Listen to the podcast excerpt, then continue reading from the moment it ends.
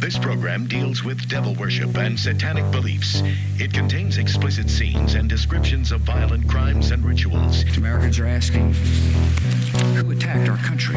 You have declared a subliminal jihad against the United States. Can you tell us why? Everything pertaining to what's happening has never come to the surface.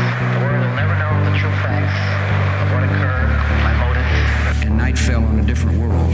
And Iblis is thinking, you know, I should be getting this position, not Adam, and this guy is created from dirt. And how does the army feel about you being head of the Temple of Set? And the conspiracy theorists can say what they will, But... I want you to give me power over Adam, and I want you to give me soldiers and minions and all of these things. The people's heads that had so much to gain and had such an ulterior motive for putting me in a position I'm in will never let the true facts come above to the, to the world. And I want you to be able to give me the ability to whisper into the hearts of mankind. And uh, who was the grotto leader? Don't remember his name. You don't remember the name of a person who involved you in murder? now these people are in very high positions, yeah.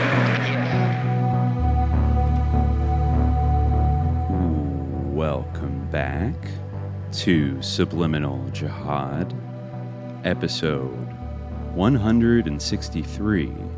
I am your co host, Dimitri, I'm Khalid. And today we have a very special follow up episode. Um, I think that's been in the works for a very long time, um, and this is a follow up to one of our earliest uh, SJ deep dives, I think. I don't know which number it was, maybe number 12. It was really Um, early. I don't know. Yeah. Really early, but like I, th- I consider it a foundational episode, and that is, Yeah, it was a good that one, is, of course, the the Den of Demons about uh, child actor turned um, TV internet entrepreneur turned pedophile uh, fugitive turned Bitcoin billionaire Brock Pierce and his uh, long strange trip, and of course, like any com- any conversation about Brock Pierce has to talk about the wild and crazy world of cryptocurrency.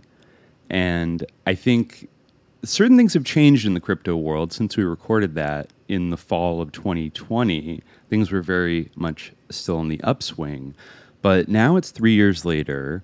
The crypto bubble has been, you know, punctured a little bit. But wouldn't you know it, uh, Brock Pierce, he's still, uh, he is uh, still trucking out there. So we want to check back in with that whole saga today, but we are not alone. We have with us somebody that I've been excited to have on the show for months. Been talking to him, and this is a guy who has made it. I, I think it's safe to say, like his beat to talk about the sus and uh, also neo-colonial side of crypto, and that uh, is, of course, academic Olivier Jutel. Olivier, are you there?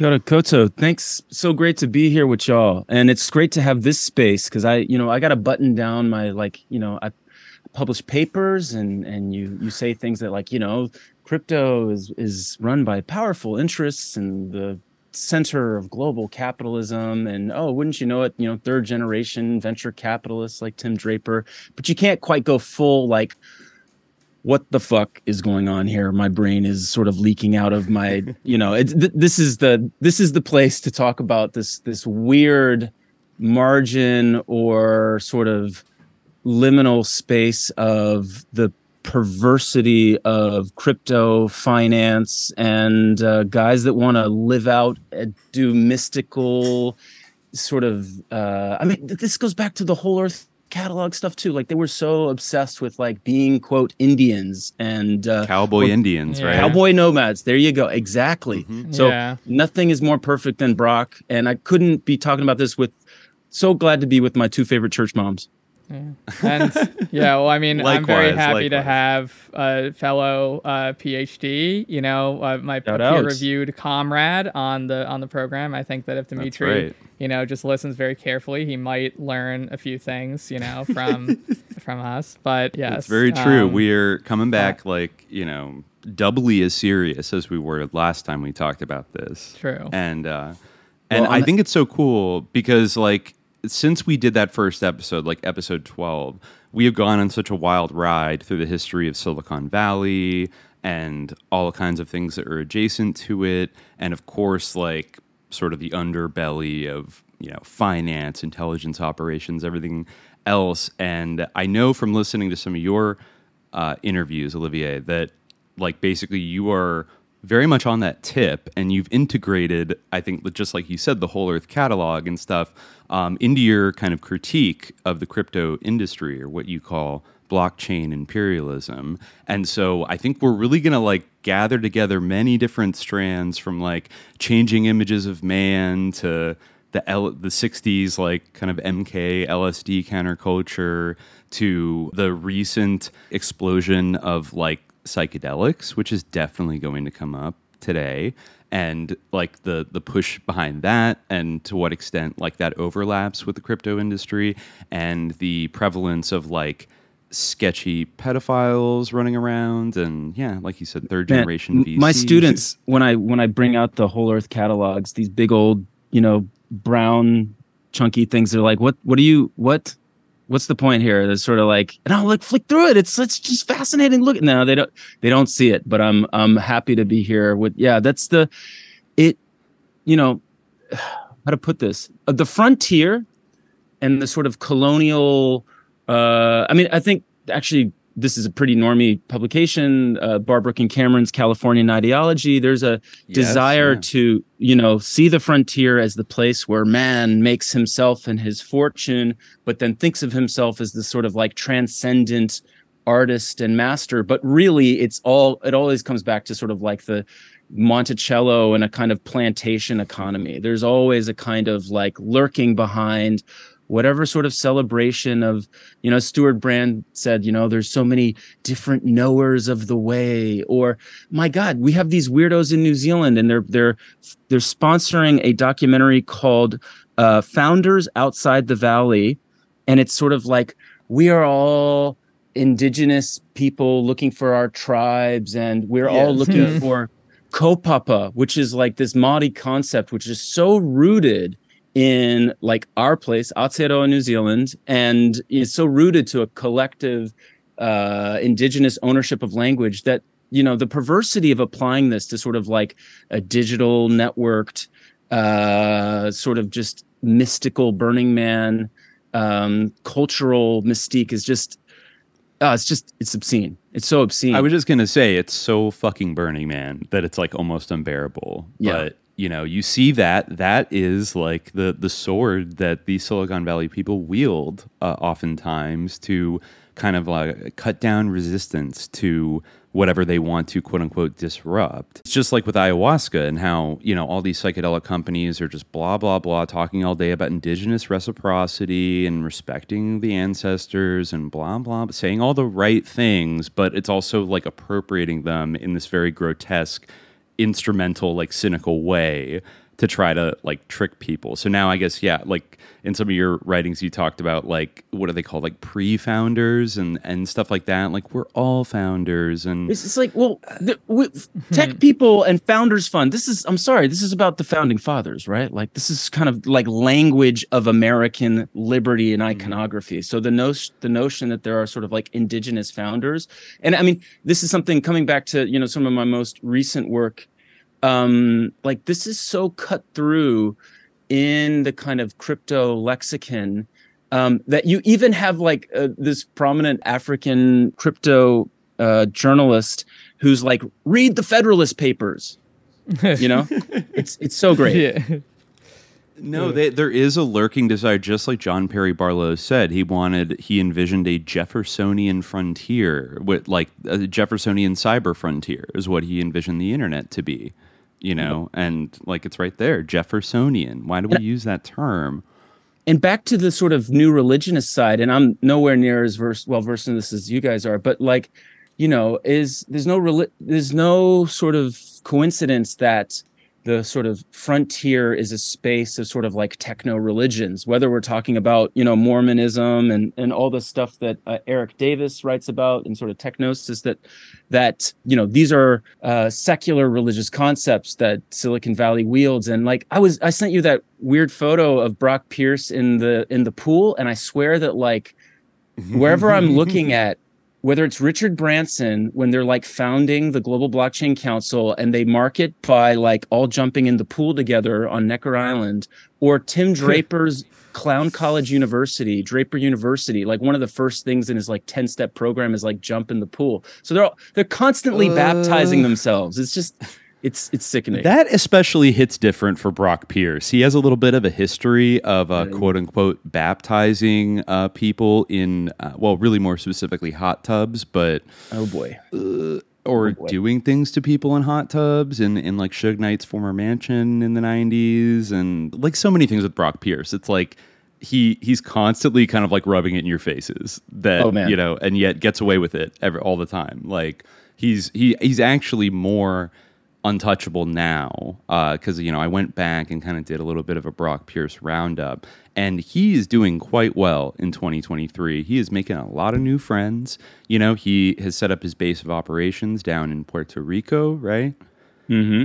Uh, I think we had talked in our original episode about you know he Puertopia, wanted- wasn't that what? he was calling yeah, the uh, Latin portmanteau for like boy utopia, basically. Um, yeah, which doesn't have the same name anymore. But there is, I think, there's an island in Puerto Rico. I was just reading about that. I think used to house like a former U.S. Navy base that is now kind of a little resort island with a lot of hotels. And Brock Pierce like just bought.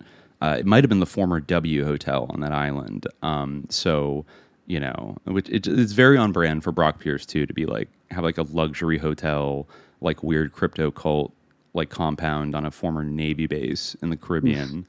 It's Well, very the- on brand for him. Don't, don't want to jump ahead too much, but uh, the way when you say like he's untouchable, rubbing it in in uh, everyone's face. I mean, the fact that that New York Post article, which talks about the death of uh, one of the founders of MakerDAO in Puerto Rico. Oh, Yeah. So some of- some of our listeners will know about this. This was sort of set off a little bit of a, I don't, you know, it was sort of like a a conspiracy theorist high Mhm. watermark event where this guy. Um, the la- his last tweet was about you know I sorry I don't have the text in front of me but can I actually can I can I read his last tweet verbatim? Because honestly, given the context of what we're talking about, Yeah. it's it, this is from Nikolai Mushegian, who is a like Russian-born, yeah, like you said, crypto crypto guy, big, heavily involved with MakerDAO, who wound up dead in Puerto Rico in November 2022. But his last tweet before he died was this quote. CIA and Mossad and, and pedo elite are running some kind of sex trafficking, entrapment, blackmail ring out of Puerto Rico and Caribbean islands. They are going to frame me with a laptop planted by my ex, who was a spy. They will torture me to death. And then the article says sources told the Post Mushegian had left his home in the Lux Condado area for a walk. A little after 9 a.m., a surfer off Ashford Beach, a spot considered so rife with riptides that local hotels warn against ocean swimming, discovered his body in the waves. He was wearing his clothes and had his wallet on him. And then at the end of the article, who would they interview but uh, Mushegian's uh, friend in the crypto space, uh, Brock Pierce, who said, and this was like truly chilling, I think. Um, he told the Post that Mushegian's death was a tragedy that may never be solved. Quote, his mother clarified that his death had nothing to do with his conspiracy tweets. He was a beautiful man and a child at heart. He was also an incredible visionary. I don't call people brilliant very often, but Nikolai was brilliant, and brilliant people sometimes walk the edge of insanity. Nikolai was working toward an incorruptible world, and he wanted there to be a separation of banking and the state, just as there is a separation of church and state, Pierce added. He felt the world would be much better off if central banks couldn't print money and finance wars. And the final quote um, Intelligence agencies are not hunting down crypto pioneers. If the government were knocking off people in this field, I would know. Oh, yes, you would, Brock. Yes, Child you at- would no, for me, fucking know. the one that gets me is child at heart he was a child at heart. I like uh, his mother reported, like, okay, or you know, verified, His like, mom okay, now told you're me. like amateur journalist, like Brock Pierce, like she she verified, she confirmed, like, okay, thank you, thank you for relaying that information. Very strange. Well, yeah, maybe we can talk about Brock Pierce's journalistic endeavors a little later. Um, Um, but yeah, and this reminded me. I for, I actually honestly forget if we had really brought it up or gotten into depth with it in our uh, Den of Demons episode. But I don't know if you remember Olivier. Back in 2014, there was a crypto entrepreneur named Autumn Radtke No. who uh, died in Singapore. Let me see if I I have the um the link right here to the article. Um, let me see if I can put it in the in the Zoom chat um, for you. And Autumn Radtke, this is one of the things I looked in. This is one of the things I looked into during the whole Buffalo JA rabbit hole, right? When I, I sort of almost went uh, insane in 2014 trying to sort of like well, figure out. sometimes brilliant people do uh, walk on Well, the yeah, edge. exactly. Yeah. Sometimes brilliant people go over the edge uh, because they know this guy's like a sus fuck, and you know they want to warn people about him, but nobody wants to listen because he's so cool and he's going to change the world, right? So Autumn Radtke was this American woman who was living in Singapore, and in March 2014, which was like a couple months before I got on this whole like Buffalo JA kick, but it was kind of in the it was in the Bitcoin news world back then. She died in Singapore under like kind of vague circumstances. Like she, uh, as this article says, this is the, actually the article that set off alarm bells. There is no doubt that the mysterious world of Bitcoin is twisted around the story of Autumn Radtke's death, but its exact role is very hard to entangle. Officials called the death, quote, unnatural, as Radtke was found dead on the roof of a ground floor trash collection plant at the base of her apartment building. Everyone agrees that Miss Radtke's death was a suicide, but they disagree about whether or not the suicide was connected to the current tribulations of Bitcoin, which was basically this is right after Mount Gox, Gox. collapsed. Yeah, exactly. The thing though, down here it says that another associate of hers, Steve Beauregard, had lunch with Radtke the day before her death. Beauregard founded the Singapore Bitcoin payment platform GoCoin, used by First Meta, that's her company. Beauregard said, quote, she was clearly stressed. She talked about dot dot dot challenges with her business. Um, so I just want to point out there that uh, Steve Beauregard, who founded Bit, uh, sorry, who founded GoCoin, he co-founded that with Brock Pierce, and Brock Pierce was very good friends with Autumn Radtke. And in fact, I remember there being pictures. Brock Pierce might have even posted these himself of Autumn Radtke and Brock Pierce like hanging out at Burning Man together. And I think they might have even been in like the same tribe, but you know, and there's like the unicorn tribe. I think they might have even been in something called the unicorn tribe together because there's the love tribe, there's all these different tribes and stuff. But like, I think I also found out that Steve Beauregard, um, I forget either he was living at her apartment for a while or she was living at his apartment for a while, like in the period directly preceding uh, her death. And they had lunch the day before she died.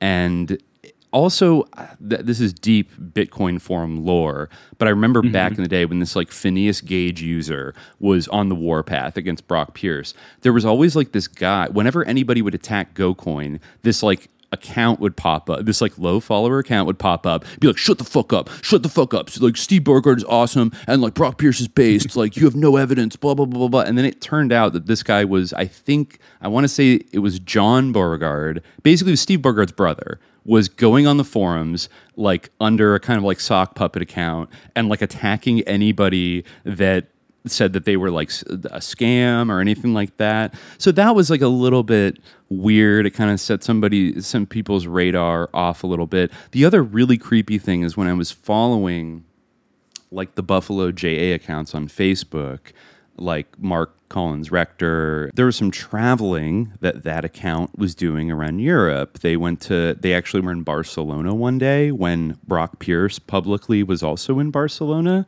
Coincidence? I don't know. But another time, uh, he was in London and like even I think geo tagged himself on Facebook at the Ritz Carlton. And uh, who else was in that exact neighborhood of London that day but Steve Beauregard, who posted on Facebook that he was like right there in London too. And you know, there's always been these rumblings. Uh, there definitely were back in like 2014, um, and going back to Brock Pierce's IGE days that you know he didn't exactly cut ties with Marc Collins Rector. You know, the den mastermind and convicted pedophile, you know, after their business collapsed. Like, they actually, according to a lot of people, they kept up their business relationship, and Pierce was sort of acting as a front for Marc Collins Rector in like the video game kind of digital currency kind of space first with World of Warcraft, but then maybe uh, later on with crypto itself. You know, it kind of would track, and especially, you know, we get really into the dark shit here, but like you know, who was actually using Bitcoin back in like 2010, 2011? Like, who were really the early adopters? Sure, you had some like techies and some cyber libertarians, right? You also had people that were buying and selling drugs, right? Yeah. And you I- I- also had uh, pedophiles, right? this is the this is the thing too. You know, I- I think of uh, Ross Ulbricht and guys like Cody Wilson. Yeah. That there's a performative level of being, you know, deeply, you know, libertarian bunker mentality, anti-state, and and let's just say all of the sort of uh, anti-Semitic, anti-central bank, gold bug, you know, paranoid stuff that goes with that, and that which then makes them the perfect kind of people to either manipulate or run ops through, or if they're going to sort of like freak out and break down and have some sort of you know break, um, it's likely to take some sort of like QAnon style delusional form. Um, but all those things are true at the same time. So I mean, you know, back to um, our, our guy from MakerDAO. I mean, he could have had a break and not really known or, or grasped everything that sort of. So he could have been correct in his sort of mental breakdown, or he could really just. This is truly the sort of the structure of the whole edifice. I personally, in my my academic work, like I don't have any sort of thing that says this is the new BCCI, um, but it would make sense that this would be the new BCCI. Yeah, exactly. Exactly. Or the new Castle so we're Bank left, or the unfortunately, new like yeah, we're left with the critical paranoid lens. That's kind of the best we have at this stage. Yeah. I mean, you mentioned this sort of thing of the kind of anti state posturing, which I think is like a big part of this. Like, uh, in that sort of quote from Brock Pierce, like where he went on kind of like a soapbox monologue while talking about the death of his alleged friend. He, you know, made that whole big point about uh, being, you know, liberated from fiat currencies and central banks and things like that. But it's very interesting because, yeah, like we do see kind of this, uh, and I mean, I guess this does have a longer precedent, but this kind of uh, libertarian anti-state impulse that you know we talk about like sort of critiques of the CIA that are coming from like the American right, and you've done a lot of great writing on like the transformations in the American right wing and sort of online discourses, things like that. Sort of uh, often through like a psychoanalytic lens, which I think is like very interesting, or like a Lacanian psychoanalytic lens. But it, it is interesting to me how you know Brock Pierce, who himself like ran for president in 2020, is now like seems like kind of like an RFK guy, you know, who time, also yeah. like attracts people from this kind of you know like parapolitical line of critique. But it's interesting where like yeah, okay, you can see this as being sort of anti-state or you know taking a stand against you know, the, the quote-unquote deep state or, or uh, whatever or intelligence community but you like when you bring in this whole like agenda to have like bitcoin sort of replace these things or to fight these things in order to establish this as you talked about this like a frontier space of, of freedom for bitcoin it takes on like a different tone or it, it puts it in a different context um, Well, I, I would link. So I think, um, I mean, yeah, he's definitely part of the RFK. Let's mobilize and shit coat all the kind of critiques that you know the kinds of stuff you guys do and I do, and to make that a gross yicky space for anyone on the left, right? Like, what are you, QAnon? mhm. But of course, his he's he's worked with the same uh, political consultants, RTA strategy, and I have to give uh, credit to the Crypto Critics Pod for digging this up. And you know, similar, and th- this is a this is a Republican consultancy firm that RFK, Marjorie Taylor Greene, Herschel Walker, and George Santos. So he's part of this sort of like Republic. I actually I like to think of the whole uh, the way in which QAnon or anti deep state sort of discourse and sort of JFK discourse, I feel like it's it's the same way that the Tea Party rebrand was necessary in like 2008, 2009. Like, let's do something cool with the Republican brand, i.e., make it libertarian. And I mean, it's not cool, obviously, but that was the sort of like, let's be edgy or you know and, and that, i feel like that's basically what the sort of tucker and rumble all that space is essentially doing is like okay here's some here's some heat in sort of like online space. We see how online is an incredibly sort of way of sort of constituting publics to support particular candidacies and media entities all that kind of stuff. But then when you really strip it down you've got a politics of posting is first principle of like free Mhm. speech. So we're back to like sort of John Perry Barlow, First Amendment, sort of American triumphalism of the internet. And then like these di- one of the things that's so harmful about crypto, I feel, in the developing world and where it is really effective is creating this just sort of like American discourse of like liberty against tyranny. Like that's really the kind of that becomes very Open society versus closed society, right? Th- th- that yeah but it, i feel well it's in the techno optimistic side is sort of like a large enough funnel for various articulations in the past the techno optimistic side was much more sort of like liberal technocratic and now it's it's more everybody's sort of going galt and we're getting concepts of like hey what if we could just create an african nation that goes completely metaverse and galt so it i i think as as a sort of like political messaging operation there's the fake well i mean fake. I mean a lot of these people are deeply you know anti they're they're you know they're true libertarians but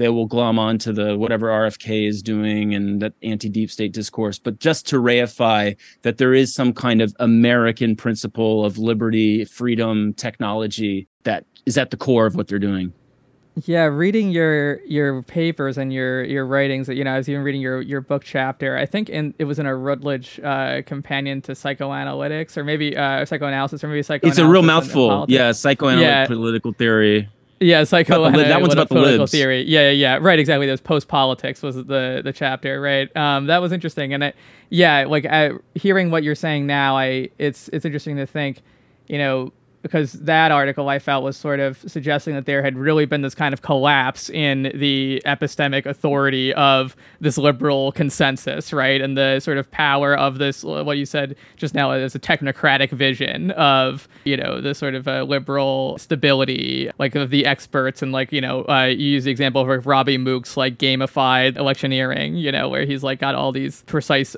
ad buys like targeted to these demographics, like with algorithmic precision and everything like that. And you know, it's very it's it's hard to really appreciate these things in the sort of short term, like as we're kind of living them. But I do wonder if you know, uh, maybe I'm not sure if you would agree with this. I'd be interested to hear what you'd say. But are we like seeing a shift, like in terms of our hegemonic discourse, like in the public sphere, and in terms of like our media, uh, our most authoritative media institutions? Are we seeing like a shift towards that more sort of libertarian style, like techno optimism? You know, this sort of uh, yeah, like cowboy, you know, maybe uh, to be evocative of Carl Oglesby, like uh, you know, vision of. But I, I'd be interested to hear what you think about that. Is that you know? Uh, I suppose yeah. the, the cultural war, the cultural war boundaries lines have been, you know, are deeply entrenched now. And one of the things that the right has that's i just just at a sort of level of rhetoric and as and of discourse, uh, which is effective, is they have a sort of anti big tech discourse that they wield, and Mhm. and some of that because they think of whatever Bill Gates sort of you know vaccine discourse, and and some of that is based on speech and and you know basically standing for Elon Musk and and that kind of nonsense. But nevertheless, they do have a sort of like antagonistic view towards big tech as sort of like fundamentally threatening, you know, some notion of the American way of life.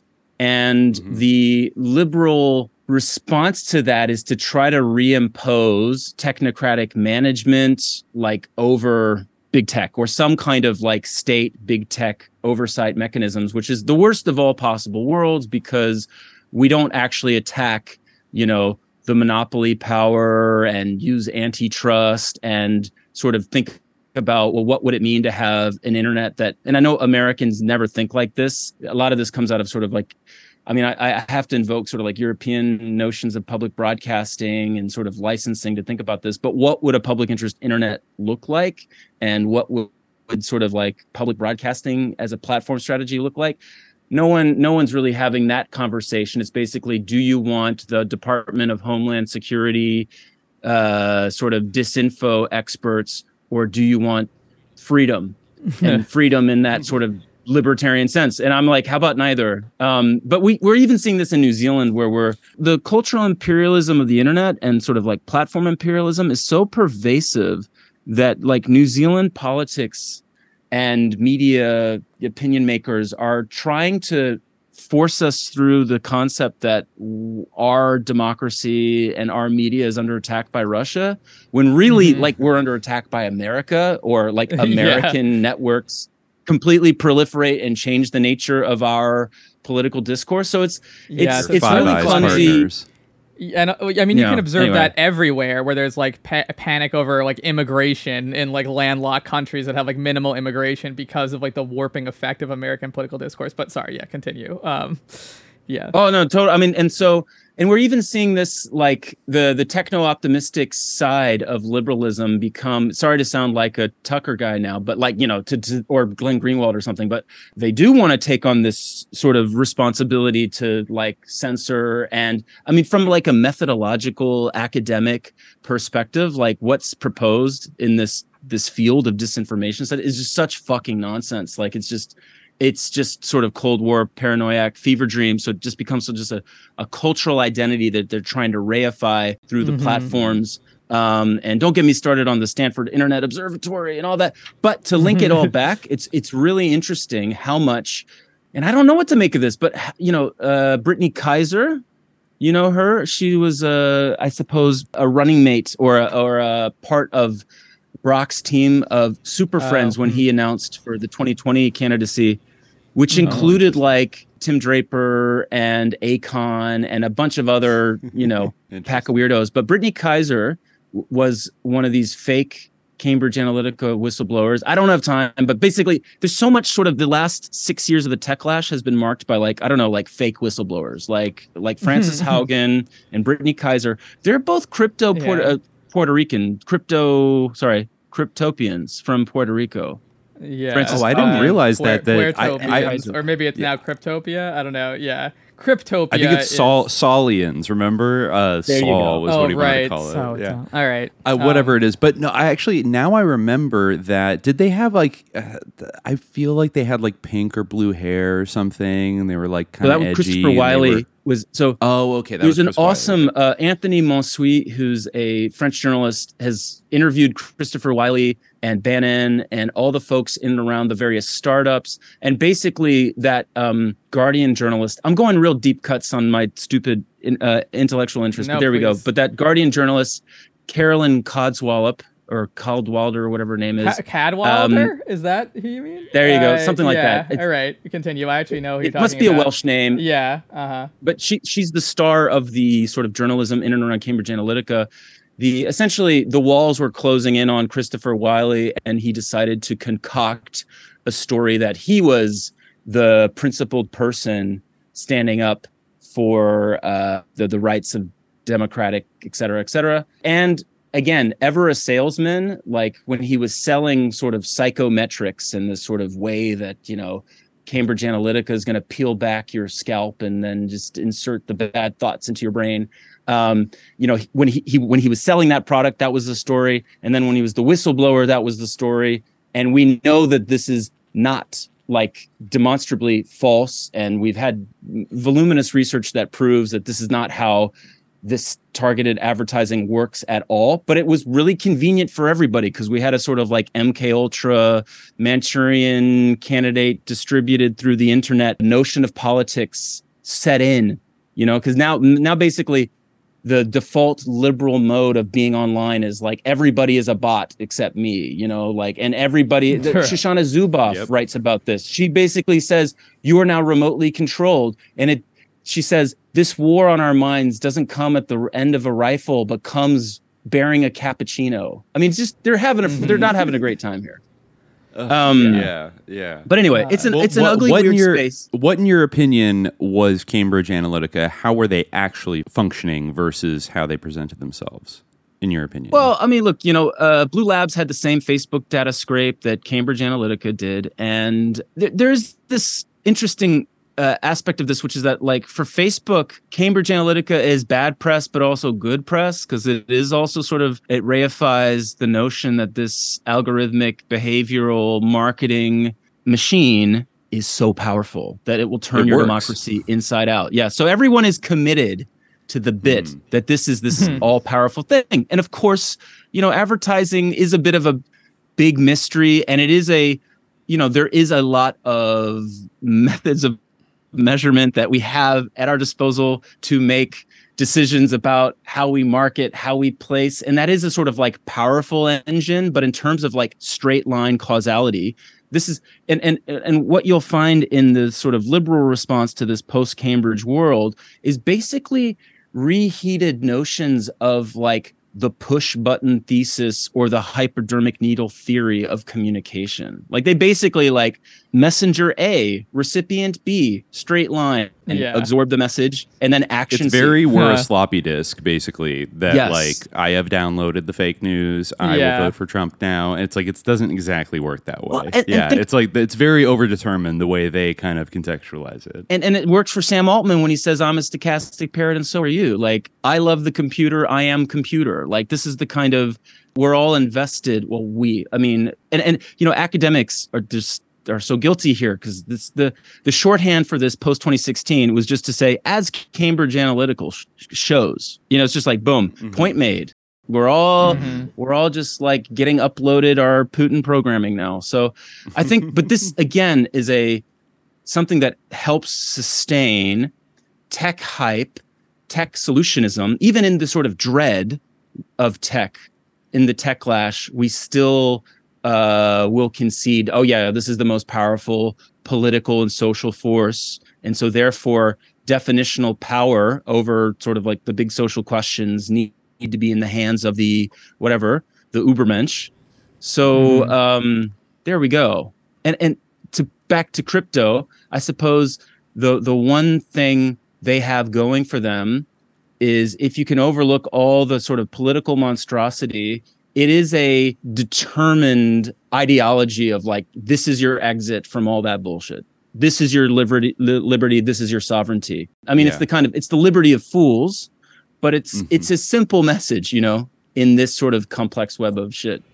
Yes, it's Yeah. interesting because it definitely, you know, it's hard to say. I feel like that Bitcoin doesn't have isn't also like a big tech thing, and I think that even the way that Brock Pierce like portrays himself. I mean, maybe obviously like there's some heterogeneity like within the phenomenon of like big tech or like the tech sector. You know, it's like so enormous now that like you know to say that it's it's homogenous like would be wrong but you know i definitely feel like brock pierce kind of portrays himself in as like this kind of big tech burner guy. You know, like a lot of those like burning pe- Burning Man people are like Silicon Valley people. I mean, even Elon, I feel like has kind of like gradually stepped into a role that is like a slightly more mainstream Brock Pierce, where he's like kind of very consistently critical of some like amorphous like liberalism, right? And always kind of signaling in the sort of direction, like you know his sort of. Fr- as you said, like posting as free speech is probably like the only value that Elon professes, even though like does he uphold it? Like no, probably worse than the original Twitter, uh, although it would be a toss up. Like, but yeah, it does seem that this alternative vision is also technocratic in a big way. You know, not in the same way. Like you know, you could say like there's two theocracies that could be very different. There's two democracies that maybe are extremely different. Uh, or maybe you know they're not democracies, but they're extremely different. Like you know uh, things that call themselves democracies, but I feel like these are two different visions of technocracy. You know, there is, as you have mentioned in your papers, a kind of an archaicizing and even like indigenizing discourse to the uh, sort of crypto optimism. But I think that there can be some of that stuff also in the uh, familiar, maybe uh, liberal technocratic optimism. So I don't know. I wonder what do you Well, what it's do you make it's of that? Is that- interesting. yeah. It's interesting too. Like uh, Brock reconstitutes his like den like history as like I was into digital video and then I Yeah. went to World of Warcraft and I was into the metaverse before it was the metaverse. So it's sort Yeah. of like, mm-hmm. you know, I saw the way I will give him that. He does have a knack for being like at the exact right place at the exact right time for like cutting edge tech that's like not quite there yet, but in, in an embryonic Well, stage. Like, I mean, just keeps yeah, stumbling into it. Absolutely. And I think he forged in the EverQuest World of Warcraft economy the relationship between sort of offshore jurisdictions and, you know, how you, you know, extract cash money from these economies and the kinds of intricate legal you know dodges and carve outs that that you need to make this thing real and is crypto real. I mean it's it's it's funny because it's sort of like on the one hand the fetishism at the heart of crypto is that it's the most real thing ever. It's burning energy. Crypto is energy. And and it's sort of like a perfect sort of gold bug thing because the way you know gold bug people are like gold is value is value is value. Well why is gold valuable? Well because it's value. That's how they think about proof of work right? All that energy and waste is like well there's nothing more real and hardcore than that. And we're building we're building web3 from it. We're building hydro power plants in the developing world. Not really but we're going to say it. But so um mm-hmm. you know this is the sort of the boundary between like fetishism uh, the sort of frontiers and seeing that sort of like speculative horizon and then finding ways to get people to put US dollars into it because that's really people just want to get US dollars out of it at the end of the day. And and then, you know, telling that story that you're part of the new web3 journey or a community of decentralized finance or or whatever it is. So, you know, this is a you know, crypto I, I this is a trap for me in my work, which is to kind of attack crypto from like a normie New Deal finance perspective. Um, mm-hmm. Which, whatever the problems are there, at least these are um, notions of thinking about money and uh, finances like public goods and intimately connected to our political and cultural systems. Whereas these guys are, they're off in outer space or they're they're in Web three. They're envisaging, yeah, their crypto utopia, which is this mesh of sort of religion and frontier, mm-hmm. and I don't know, like I said on the pre-record, like all manner of perversity and demonic stuff. You know, it's all sort of and and finance has that for sure, um, but I still want to hold the line of of where this is this complete flight from uh, political reality. But more I and more, our finance is looking like crypto. So, goddamn, what are we going to do?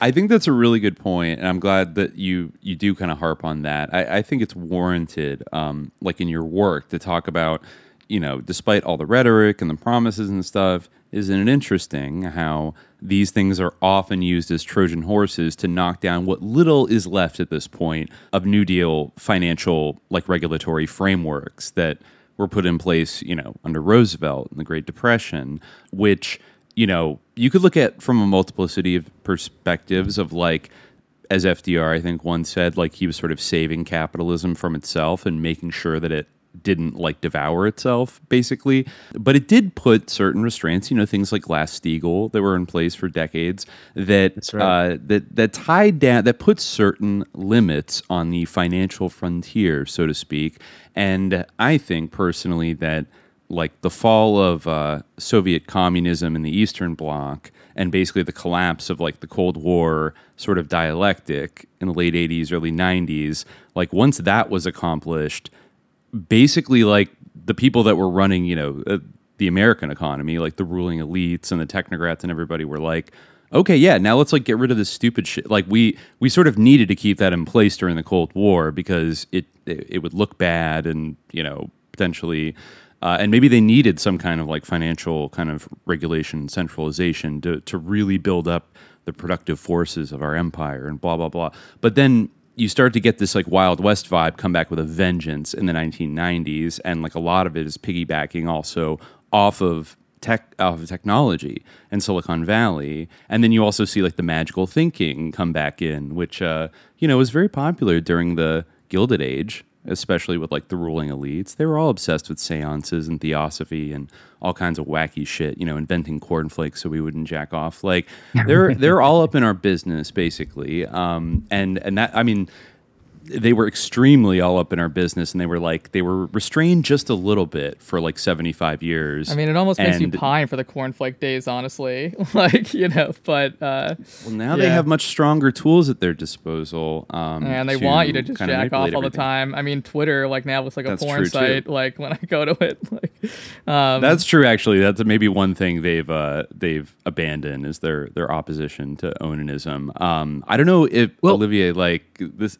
or sorry sorry, what were you going to say? No, you go. You go. Okay, I I just wanted to throw in because I feel like this does tie into it. I don't know if you're aware of uh, Marc Andreessen um, going Yes. on Joe Rogan about a week ago when we're recording this, and um, I think that even touches with like what you were saying earlier about like RFK and shit coding everything, and like maybe this weird Silicon Valley like cowboy pivot towards like schizo culture, but you know, uh, Andreessen started talking, going off for like 20 minutes about like Dave McGowan and weird scenes inside the canyon in this Oh, like very God. conspicuous way.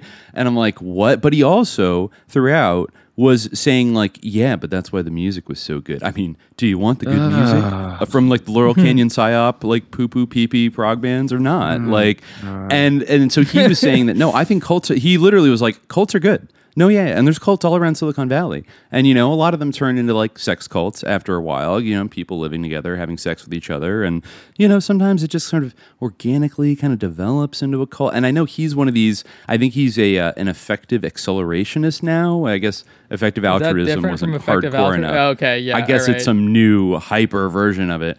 And he's got his fingers in all kinds of pies around Silicon Valley, and uh, and, and I don't know. It's but it's it's weird how like they they are embracing like magical thinking, and then of course the other big overlap is psychedelics, which these people are also super into, which I think raises suggestibility, particularly in certain curated group settings of like kind of powerful, influential people together. And the push to sort of, I think I said it in our Sus Psychedelic series multiple times, like this shit reminds me of crypto. This shit reminds me of the crypto industry. Like it's just these like sus grifters offering these like utopian narratives about how this new X technology, funny X technology is going to uh, save the world and resolve all the contradictions of capitalism and provide abundance for literally everybody. You just have to uncritically embrace it. And, and so I'm not surprised to see that, for example, uh, Mr. Brock Pierce was at uh, the Microdose Psychedelics Conference in Miami uh, last year, um, the same one where like Hamilton Morris tried to like roast all of his uh, haters and told a bunch of lies. And wouldn't you know it that actually Brock Pierce, uh, according to his business bio these days, uh, has been a longtime supporter of MAPS and was also a pre IPO investor in Atai Life Sciences out of Germany, which of course is one of those uh, psychedelic startups that is uh, also backed by Peter Thiel. So, you know, he's, uh, and he's also, oh, that's right. At Wonderland 2022, he announced his new psychedelic startup, Mystic Ventures, which kind of just sums it up right there, right? Like, we're getting into some mystic venture capitalist territory here, I think, now. And, um, and crypto is a place where you can kind of, you know, strike asymmetrically at the pillars of like New Deal regulation that are still there because, oh, it's just so important that we unleash this amazing technology to everybody right now so that blah, blah, blah. And like the gains from it never, just like the, it's funny they invoke the gold rush, but you know, anybody that's read Gustavus Myers or listened to our episodes about him knows that it wasn't your average coal, you know, it wasn't your average gold miner, your average 49er that like made all the money from the gold rush. It was like the fucking vulture silk toppers that came in and like bought up all the land and like monopolized everything and like used fraud and like bribery and all these other things. And like before you know it, oh, look, like four railroad guys own California, you know? like uh, and like Tucker Carlson's great great grandfather, who was a rancher, you know, probably owned like one fifth of fucking farmland in the state, and it's like that's how these things tend to go, and like actually invoking that Jeffersonian shit is like it should be more of a tell to people that that is how it's going to go. Is Well, that you know think, you're gonna get some settlers come in, but like the wealthiest settlers are probably gonna monopolize everything and use it for their own ends, and then they'll probably set up institutions. That's always like when the libertarians betray you. Is like as soon as they have all the power, all they do is whine about like being left alone to do business. But like as soon as they have like the political juice to make laws to protect themselves and their power, like they fucking do it because they're like liberals at the end of the day. You know what I mean? So liberals, I- if anything, are a little more honest about it. I, I, it makes me think of Prospera, which is um, in Honduras, which is an island which is uh, designated as a special economic zone, uh, or one you might call them an autonomous zone, a Hakim Bey style autonomous zone. But one of the things that they're uh, really into is like all the sort of life extension research and nonsense. And I, but I think to to to bring it to the sort of like New Deal uh, financial mechanisms. What crypto does for and why venture capitalists are so into it. And again, thinking of a context in which our like tech capitalist economy is completely determined by the insane musings of yeah, your Marc Andreessen Horowitzes and Sequoia Capital and all these Stanford, Palo Alto uh, venture types.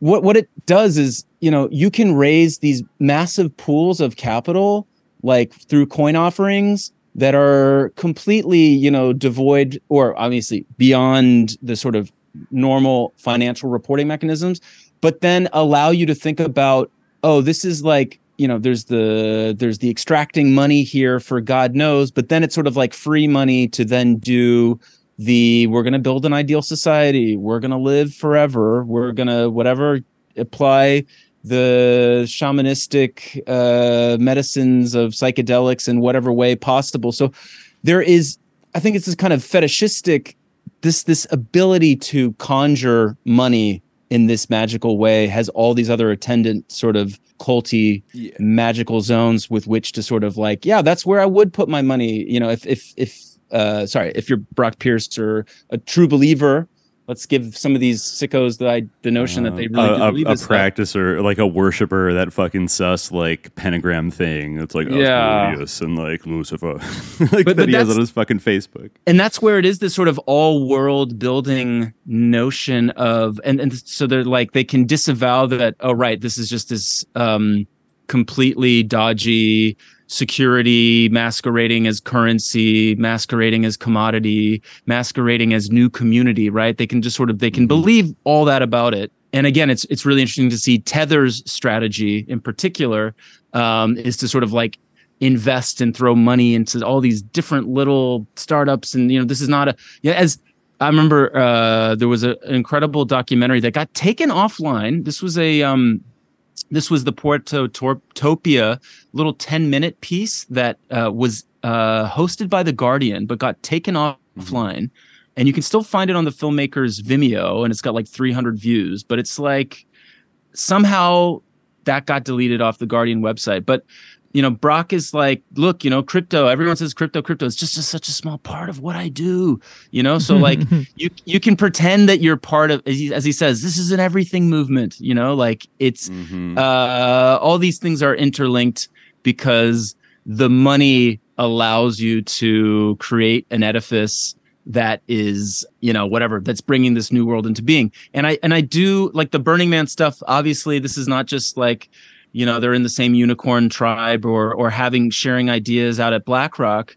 Um, it is a huge part of a kind of sustained campaign of of marketing these solutions and ideas. And um, I uh, really quickly there is a um, to bring it back to this yeah the edmund hillary foundation here in aotearoa new zealand we have these two goofies from california the monahan brothers that um, mm-hmm. struck it big in their mid to late 20s and decided at a time when new zealand was seen as like one of the great sort of like bunker escape sort of destinations sorry, footnote. I have a friend that did a street art mural for the Palantir Corporation in Wellington, and it's Lord of the Rings themed. He will not oh, let me shut the fuck up. They love yeah, it, he will not let me see the photos. I'm like begging him, bro, bro, you have to. He didn't know what Palantir was at the time, and he sort of like sheepishly confessed to me.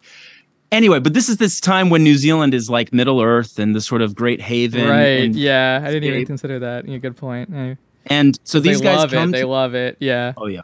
Yeah. Mm-hmm. They came here and they started um, the Edmund Hillary Foundation, which is like I it's like TED Talk stuff, and it's got fellowships, and it is it brings in all these different uh, sort of thought leaders and Silicon Valley types and investors. They brought in Sam Altman back in 2015, and there's this great photo of him uh, wearing an All Blacks jersey.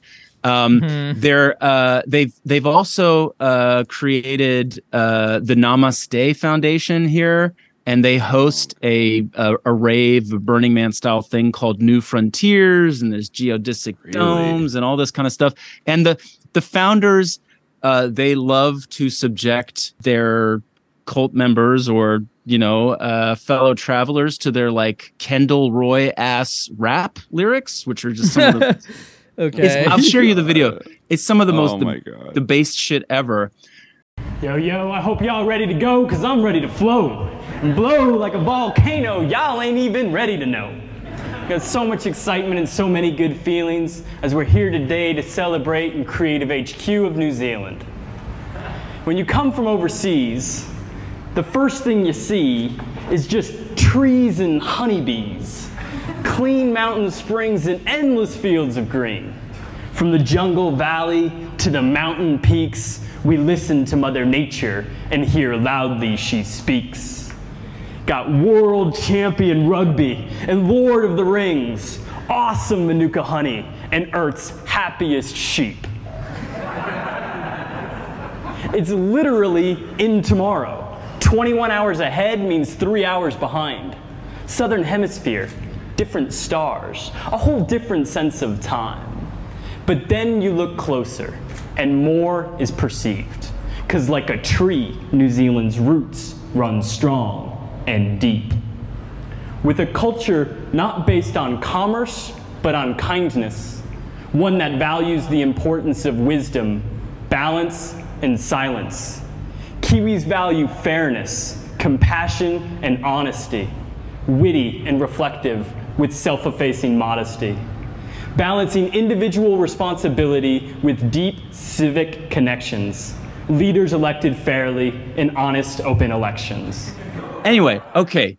Sounds like they're just hippies with money doing their thing. Well, they're doing some other important things. They have uh, they created a an investor visa in New Zealand. So if you're from the valley, if you're in tech, you could like come here and uh, get a, a visa, sort of a streamlined process. But they're also um, their co-founder Youssef Ayali is a member of this uh, Frisco think tank called uh, the Institute, which has among yeah, yeah, its yeah. advisory board uh, Marian Goodell, who is the original it's I don't chief exec of Burning Man, going back to like '95, and this guy Yusuf Ayali. The other interesting aspect of of this, so this is all Burning Man centric. It's all very like we're just finding our way through this sort of mystic journey, et cetera, et cetera. But they also have included um, in this uh, think tank this sort of very tech optimism solution driven think tank the big hitters from the human rights foundation like yeonmi park and thor halvorssen Oh, Yeonmi Yeonmi Park. Yeon, is if i pronounced uh, sorry i pronounced it Yeonmi, yeah uh, I think it's Yeonmi Yeonmi yeah. Park. there we go Yeah. Oh yeah, we've talked about her before. Oh yeah. so, yeah. so it's a oh really, no, actually, yeah, the Human Rights Foundation. That's what you're referring to, right? The yeah, yeah, Human Rights Foundation. I'll, I'll put a little pin in them because they got. But Okay. uh, but this guy Yusuf Ali, he's then also uh, his latest project is to take Vitalik Buterin, the founder of Ethereum, around and and do a series of sort of like Web three conferences and meetups, and they were there for the Afropolitan Web three conference, and Afropolitan is a project that um, is essentially an outgrowth of Balaji Srinivasan's incredibly crank manifesto, The Network Nation, which is just like, what if crypto was a country? Um, and it's, it's and it's this incredible concept of like, and we, it's it's maybe more realistic than um, Akon's Wakanda, but it's it's it's a kind of Web three version of Akon's Wakanda, and it it's it has it in its manifesto that like you know the nation state is a violent colonial experimentation for uh, people of color, and we will create our own nation in Web three, and we will have we'll be at the cusp of this trillion dollar thing. So, okay, this is a long roundabout way of saying laundering through Burning Man is is whatever. It's all our favorite friends in venture capital. It's Balaji. It's these weirdos from the Human Rights Foundation, backed by the Scaife Mellon fortune and Peter Thiel. It's all of the sort of worst aspects of sort of like American libertarian culture. Yeah. Yeah, definitely yeah, no, seems exactly. that. Like uh, Yeah. pervert cowboys out in the desert, uh, tripping on 2CB with Alexander Shulgin and like a army colonel or something. Like, I think we we've postulated we still have to do like a dedicated kind of like dive into Burning Man, kind of definitively. But I've been sussed out by the vibes that. of it for years. I mean, living in Los Angeles and like also growing up in the Bay Area, like I've worked with people who were like burners. You know, I've just like encountered tons of people who are burners and stuff. And like you, you definitely start to like notice like the culture after a while. But like the Silicon Valley people are really the most kind of hardcore about it. And you know, you really do have these CEOs going up there and stuff. And I think there's also like a, a social experimental aspect of it, similar to the acid tests in Stanford in the 60s, except this happens every year out in like a Nevada like test range site or something, you know. And so it's not just a place to like test out, I don't know, technologies or drugs or things like that, but also ideas and like social groupings and philosophies and things like that. Because the burners always bring back wisdom from the playa, man, right? Mhm. And they Mm. want to like incorporate it back into their like their C corp or whatever the fuck. I just want to comment on that that idea of our potential as we think about our collective future. You all have the potential to be superheroes. Find that that inner strength, that inner power because the world needs you now. And so I want to have a conversation about our future as we imagine the future in which we all wish to live. A future that works for everyone. The two areas where my time is spent is in the area of innovation, in the area of technology, tools that can facilitate positive transformation in the world, and that of governance, the systems by which we govern ourselves. And so, as we think about the future, as we architect a future together, we need to look to the past. We have to understand where we've come from, be aware of where we are, and chart a course into the future. And there's all of these things. And so let's take a step back in time. This is a, a piece of art of a sovereign or a king known as the Leviathan. And the idea was that the king was the, the sovereign or the representative of the people. And this style of governance was our primary form of government for a very long time. And it worked well in many instances, but not all. One example of this system failing was King John in the year 1215. King John was being a tyrant, and 25 of his barons wouldn't have it. And they got together and drafted up a document known as the Magna Carta to limit the sovereign's power. It said the king is not above his own laws, and also to give the people rights things like due process. This document has given us and is a foundational document to a lot of the freedoms that we have here with us today. And we can fast forward to the United States of America and the American Revolutionary War, where again, the settlers here, here specifically, said, we don't want to be serving England. We want to be our own sovereign nation. We don't want to be ruled by those across the pond. And they were willing to bleed and die for that. And they did. And upon winning that Revolutionary War, they had to ask themselves what kind of future do we wish to architect? What kind of world do, in which do we wish to live? And they created foundational documents and ideas. And so they did that. And we have these ideas, these, uh, these principles, these values like life, liberty, and the pursuit of happiness. If the founding fathers knew what we know now,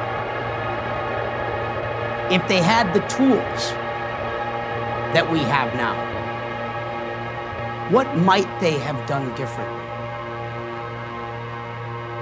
Because we are in a similar place and time as they were. We're in the middle of this fourth industrial revolution, and we have new tools at our disposal that allow us to do things. We are living in a period of time where change isn't just an option, it's necessary for our survival. And so, what kind of changes are we going to make? What kind of future are we going to co create? And so, I took a look at our system of governance or our government, that thing that governs over us, and said, Well, I want to do something about this because I'm deeply concerned. I'm worried about our collective future. And so I did what most any of us might do. I, I went and ran for president of the United States.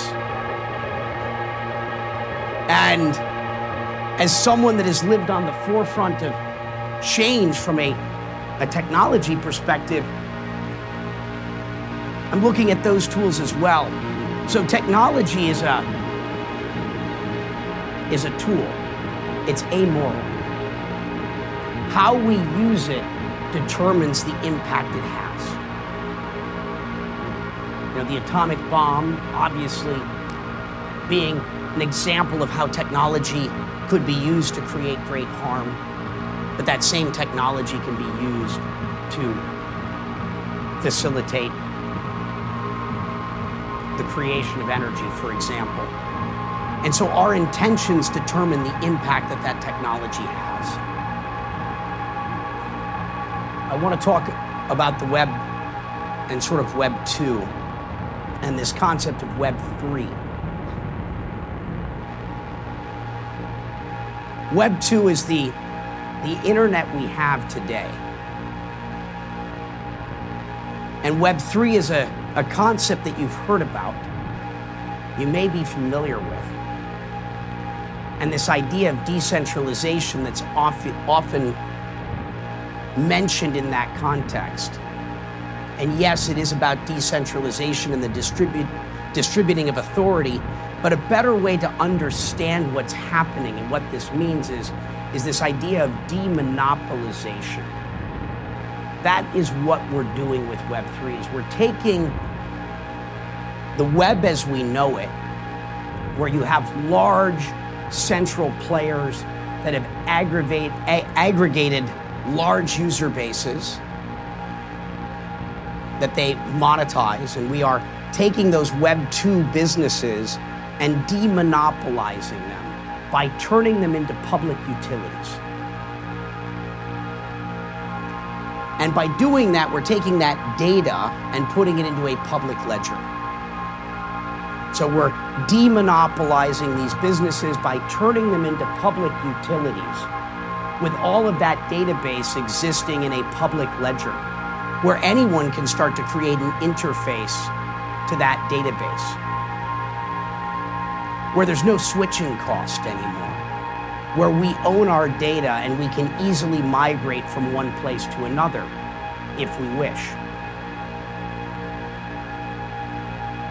And so we go from users in the Web 2 to community in Web 3. Web 2 being where people are owned by the network, and Web 3 being where we own the network and its, uh, and its community. And so, this is really a story of Back to the Future.